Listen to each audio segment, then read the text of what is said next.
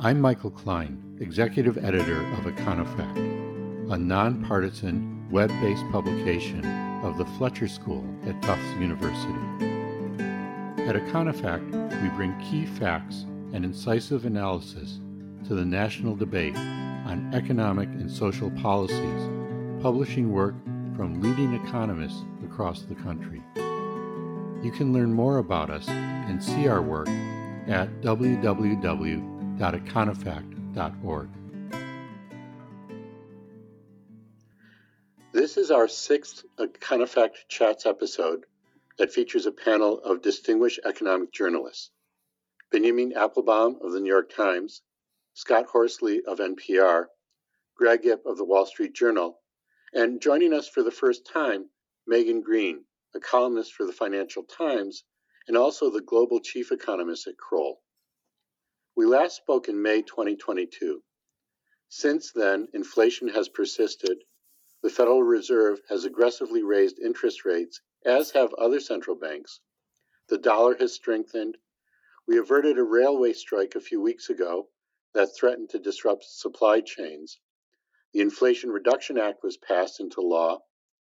The longest reigning monarch in British history has died, and Britain went through a mini short crisis when new fiscal plans were announced but then reversed.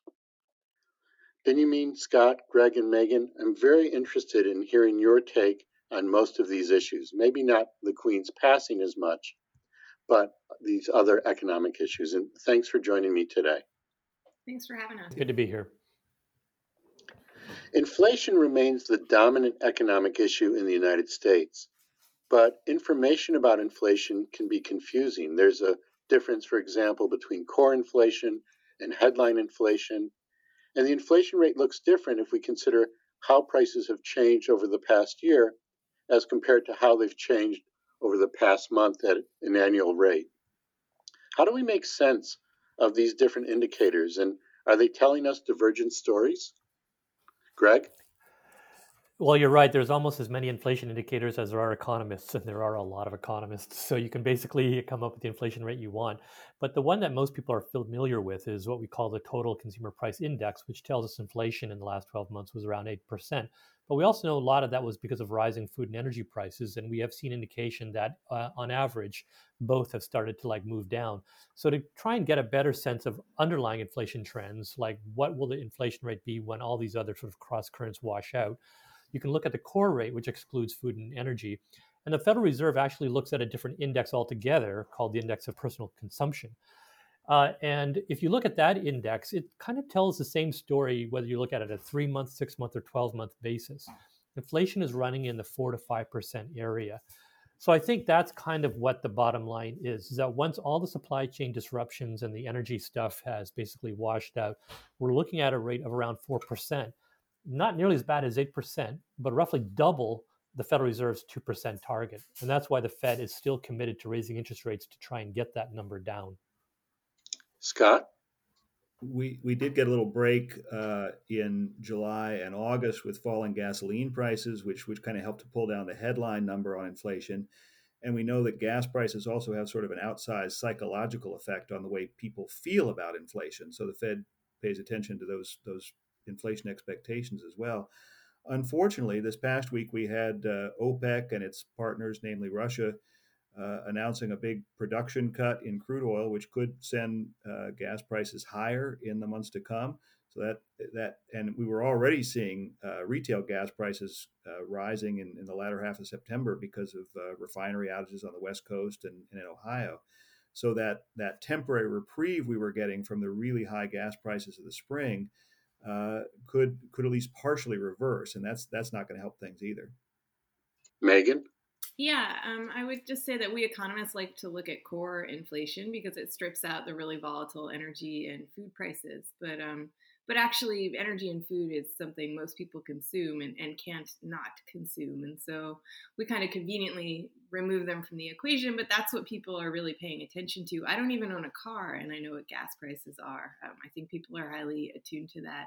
Um, and also, inflation is just a deeply personal experience. We come up with this basket um, and and provide weights to figure out what inflation is. But your experience with inflation depends on what what you actually buy. And so if you're spending a lot on healthcare, then healthcare inflation matters a lot to you. If you own a home, then you know that might matter a lot to you. So whatever the headline figure says, I think people's experience with inflation is very different.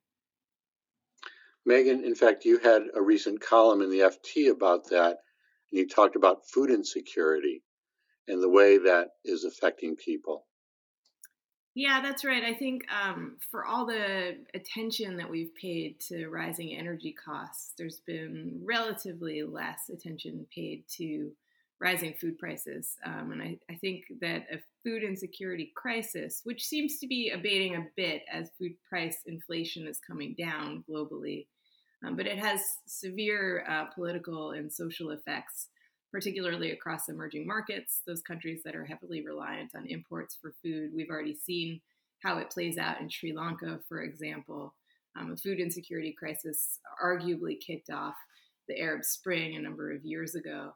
Um, and, and in both cases, in both uh, the energy crisis and the food crisis, uh, there was already a crisis before Russia invaded Ukraine. There were underlying problems that were exacerbated by the war. Um, and I think that you know, globally in policy terms, we're trying to do a lot to, to pivot on energy. There's relatively less being done to address the underlying fundamental drivers of the food insecurity crisis. And so I think that's going to be a problem that's going to be uh, impacting a lot of people globally.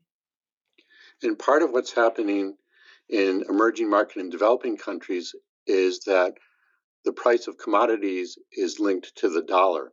And so the strength of the dollar has been raising food prices in these countries as well. One of the issues with inflation is what do people expect? Because we know from our experience in the 1970s that high inflation expectations can actually lead to a dynamic that itself leads to high inflation. And it does seem that inflation expectations are linked to gas prices. And Scott, as you mentioned, gas prices had been falling, but now with this new shortfall or cut by OPEC plus, gas prices might be rising again. What do you think the evidence is on what people expect inflation to be? And does that portend a more difficult or a less challenging effort by the Federal Reserve to bring down inflation? Benjamin? Yeah, you know, in, inflation expectations are important because people's expectations inform their behavior, their demands for wage increases, the amounts that they're willing to pay for goods and services, their planning for the future uh, at both the individual and the corporate level are all influenced by basically our expectations about where we think inflation is going to be over time. And, and the good news from the perspective of the Fed is that uh, inflation expectations in the United States have remained remarkably constant and remarkably low, even in the face of this period of inflationary pressure. People, on the whole, are still uh, planning for a future in which inflation gets back down uh, to something close to where it's been historically, around that 2% number that's the Fed's target. And, and that's really interesting because it suggests, uh, in part, that people have confidence that the Fed means it when it says that it will tighten the screws on the economy until inflation does get back down there in part, it may just be the case that this hasn't been going on long enough to really reshape expectations. In the 1970s, when inflation expectations became a really important driver in the persistence of high inflation, it took about a decade to really do that work, or at least it took you know a significant number of years before people really started uh, behaving like high inflation was here to stay, uh, and that created a problem that that required a much more forceful response from the Fed. But in this case, we're still, you know, somewhere in the two year range for this surge in inflation. And uh, at least to this point, uh, it has not reshaped long term expectations. Megan? Yeah, so I, I, agree on the importance of inflation expectations. I would just highlight how difficult they are to measure. Um, we have, you know, market-based measurements of inflation expectations, but of course the markets often don't get things right. Um, there are consumer-based measurements for inflation expectations, but people don't get things right either. In fact, there was recently a survey that came out asking people what would happen to inflation when the Fed hikes rates.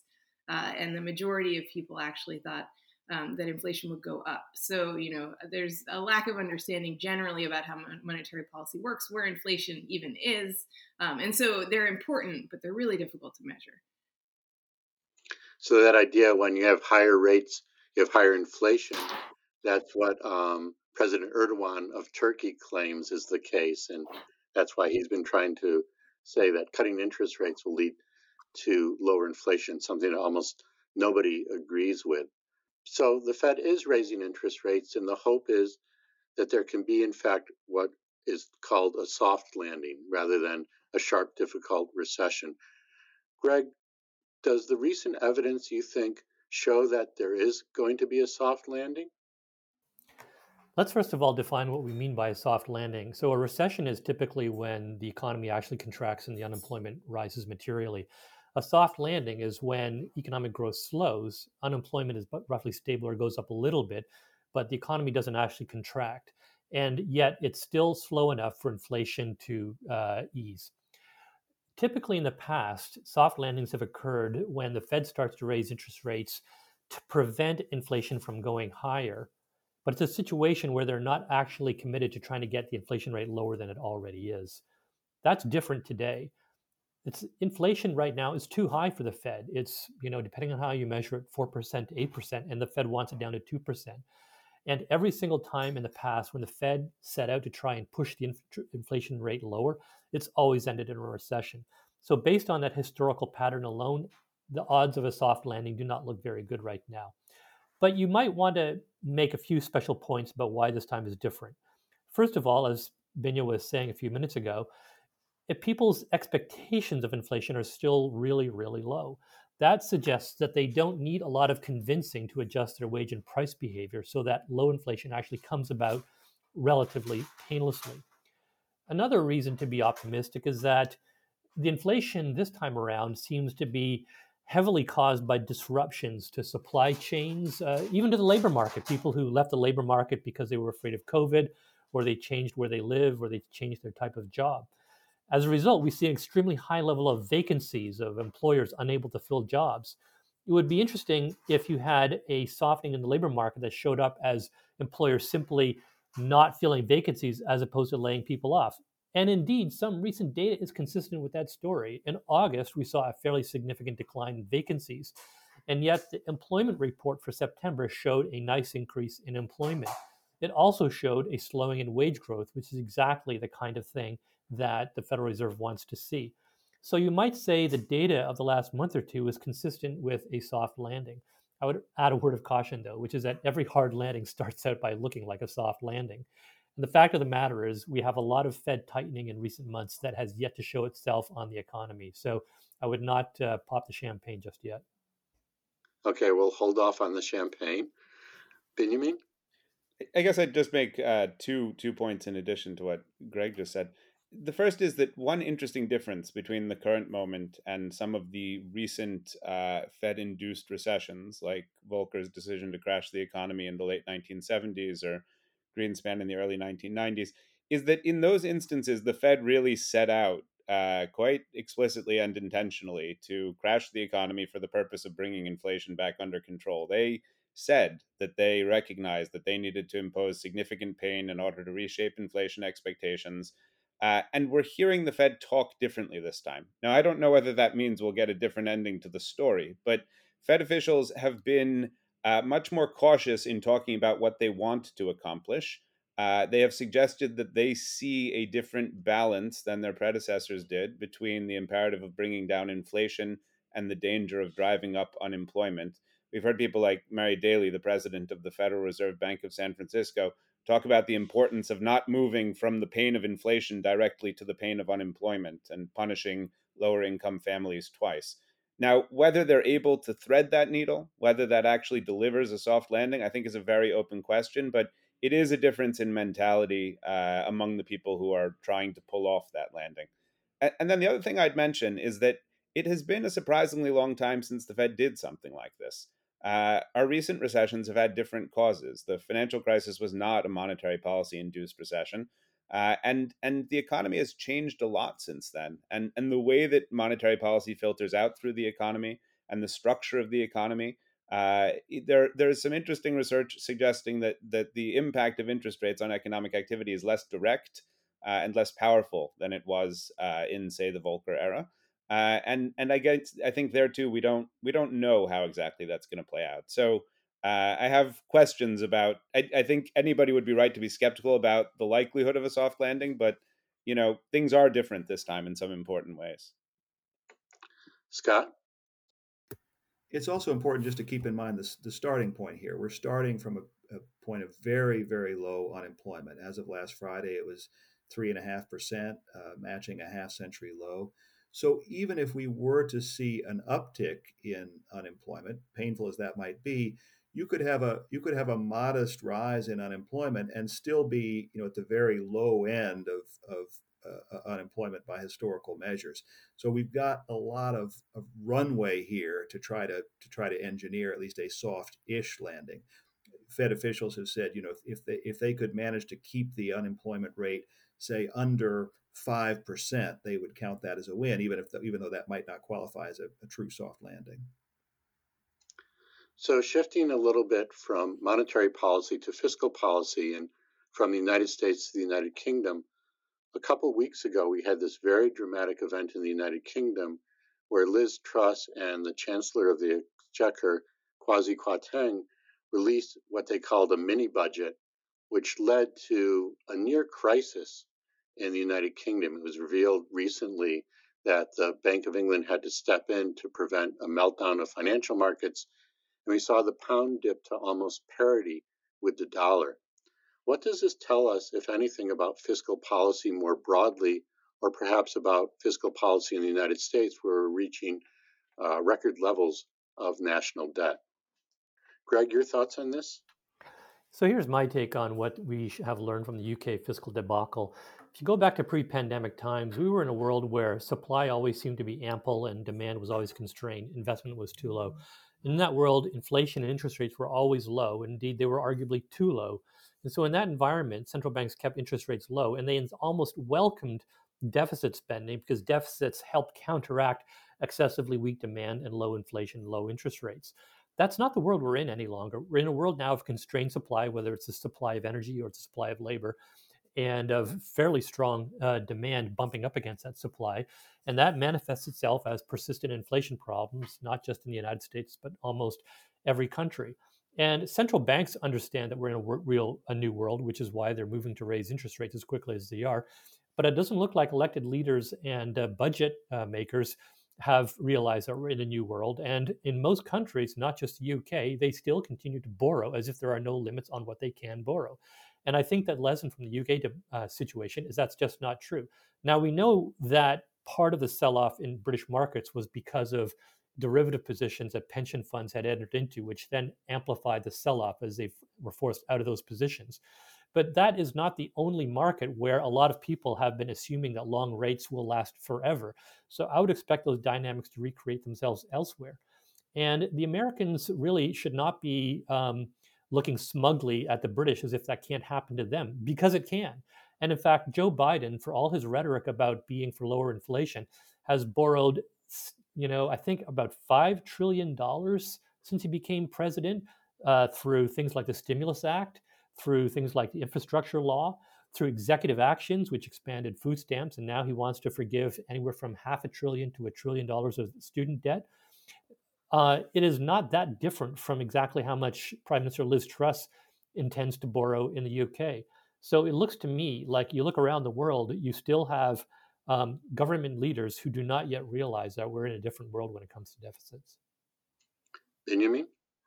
So I, I, agree with Greg's analysis. I guess I'm relatively less concerned about America's fiscal situation. I, I don't think we're comparable with Britain in, in some important respects. But I, I do think that uh, fiscal policymakers are still very much in an old mindset, and I will hazard the prediction that we are going to see a couple of countries have much more painful experiences than Britain just did uh, before that mindset shifts. There are going to have to be some examples made before people learn the lesson.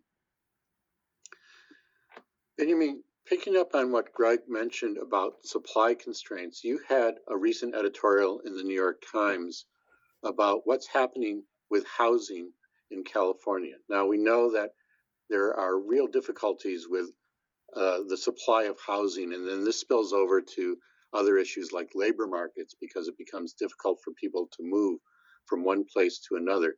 Can you talk a little bit about what you raised in that article and what's happening in California? Yeah, you know, if you sort of take a big picture look at inflation dynamics in the United States, one of the interesting things that's happened in recent decades is that even even before this current period of intense inflationary pressure brought on by uh, the pandemic and, and its aftershocks, we had this long term trend in which we have been constraining the supply or failing to adequately supply uh, some of the things that people need and want and, and spend the most money on. And so we've seen over time the cost of healthcare and the cost of education, and most of all, the cost of housing going up, up, and away uh, as a share of household expenses relative to other goods and services. These are hugely undersupplied things uh, in our society. Uh, and and housing is uh, really, you know, perhaps to my mind, the most outrageous example. What you have is a, a situation in which we've uh, inverted the long-standing pattern. It used to be the case that the most prosperous areas produced the most housing because the most people wanted to go and live there. That is the story of the growth of New York uh, in the in the 19th and 20th centuries. And what we now have is a situation in which the most prosperous places produce the least housing and make it the hardest to live there. And California is the outstanding example of this. It's a place uh, where there are lots of good jobs, but nobody can afford uh, to move there and and and live there and prosper there. Uh, the state uh, produces nothing like the amount of housing that it needs because uh, it has handed power over to local governments to control uh, the supply of housing, and those local governments are basically private clubs of individuals who benefit from rising home prices. And they fiercely resist any development, and so California ends up with less housing than it needs. Uh, that column was about uh, a small bit of good news in terms of California's approach, but more important than those changes is the uh, is the broader pattern which persists, uh, which is that uh, we are under underproducing housing, massively underproducing housing. So this is an example of NIMBY, right, Benjamin? Not in my backyard. Keep housing constrained. Keep the value of your house higher. Yeah, that's that's the term people throw around for the mentality of people in many of these communities uh, who, you know, to the extent that they are willing to acknowledge that a problem exists, are pretty consistent in suggesting that it should be solved by building housing somewhere else. Scott? Well, and ideally, you'd like to have a situation where people can move to the places where their opportunities are greatest. And you know, before the pandemic, we'd seen a pretty sizable slowdown in in mobility in the U.S. for for all sorts of reasons. Uh, there was some hope that with the rise of uh, remote work during the pandemic, maybe that there'd be more opportunities for people to, to move to, to more affordable places. But now we have this sort of perverse situation where you have a lot of folks who are going to be perhaps locked in by the sort of golden handcuffs. Folks who who own homes with uh, low mortgage rates now are going to have a disincentive to to move elsewhere and and have to pay a much higher uh, mortgage rate if if they move. So that that could really constrain uh, our ability to, to, to take advantage of, of opportunities of mobility. I'd like to turn to another topic for a moment the Inflation Reduction Act, which wasn't so much really about inflation, perhaps, but more about moving the country towards a more green future. Do you think that this could, in fact, have a measurable impact on the carbon footprint of the United States? Greg? Uh, it definitely will. Um, there are calculations that, for example, it gets the U.S. materially closer to its um, Paris uh, commitments to reduce um, emissions. But I would venture to say that's actually not the most significant accomplishment of this law, because most of those near term reductions will simply come through the greater diffusion of technologies that are already relatively mature, like wind and solar, um, and to a certain extent, battery storage technologies that are more or less competitive, cost competitive with fossil fuels. To me, the more exciting part of this law is the uh, stimulus it gives to frontier technologies like hydrogen and uh, carbon capture and storage and uh, direct air capture. These are technologies that are really just at the frontier and they're not really uh, commercially viable yet. But if we see those technologies following the same um, path that solar and wind did, then as they get built out and there is more, the manufacturing base grows, we start to see economies of scale and learning by doing kicking in, those costs start to fall. And the reason that that's exciting is that those technologies are essential to really get at really hard to decarbonize sectors like um, uh, cement and steel and, and uh, agriculture. So, one of the points that Greg brings up is that there's a role perhaps for the government in trying to foster innovation at a point where it might not be commercially viable yet, but it's a sort of a jump start for it. And we also see this with chip technology. I recently interviewed a colleague of mine, Chris Miller, who wrote a wonderful new book called Chip Wars, where he talks about the role of government. What do you think the government should be doing for semiconductors and for microchips and for advanced technologies? Is there a role for the government to do this? And initially, it was through the Defense Department, and then it went through other agencies as well. What do you see as the government's role in advancing these kinds of high technologies outside of green technologies? Benjamin? I think that, you know, it is interesting to look at research and development spending in the United States over the last half century because the total amount of money that the nation invests in R&D has increased a little bit over that period, but the composition has shifted dramatically.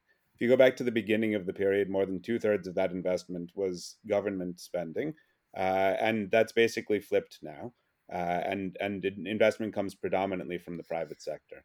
Uh, and I think that's consequential because uh, we have seen a pattern in which uh, corporations are more interested in investing in late stage or market ready technologies and improving existing technologies or finding variations on a theme. Uh, and that it is government funding that has long provided the basis for significant innovation uh, for new uh, areas that there, there are kinds of projects that are unlikely to be uh, funded at the level that will ultimately be optimal for society unless the government provides those resources. So I think that is a legitimate area in which the government has a role to play and probably a larger role than it's playing at present. Where I think things get much more controversial is when we move into the realm of what's often called industrial policy, which is the question of whether the government should be subsidizing in various ways uh, the production of market ready technologies. Um, there are a growing number of economists and advisors to the Biden administration who strongly favor those kinds of approaches. Uh, but I think there's still a lot of questions about how that works, uh, at what cost, what are the trade offs. Uh, and and that I think is is where the debate gets uh, you know a lot more complicated. Yeah, I think that is going to be a big issue of debate as we move forward. Scott yeah, I mean, industrial policy was kind of a dirty word in this country for a long time, and and there was a, a sort of consensus that the the government was not very good at uh, allocating resources to to you know successful enterprises. Maybe at the basic research stage there was a role to play, but the, when it came down to market ready technologies, there there wasn't a role. We've seen a real turnaround now with this the, the CHIPS Act piece of the Inflation Reduction Act the government's putting a lot of money into uh, uh, mature technologies to encourage the development of, of, computer chips in this country as opposed to in Taiwan or overseas. Um, I, I, we'll see how that plays out. We'll, we'll see if ultimately that's judged to be successful. It's not necessarily all driven by economics. It's partly driven by you know, geopolitics and, and some of the uh, supply chain disruptions we saw during the pandemic. But uh, whether whether the government uh, is is ultimately a, a good a good uh, venture capitalist, we'll we'll see.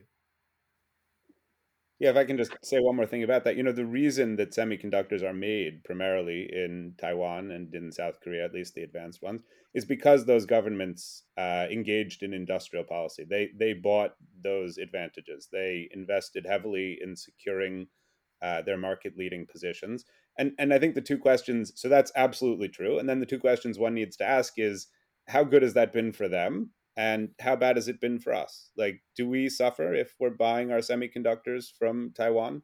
Uh, you know, what does it mean that we rely on trading partners uh, and and make other things instead? So those are that that's where it gets complicated. But there's no question that the location of semiconductor manufacturing has been determined by government policy.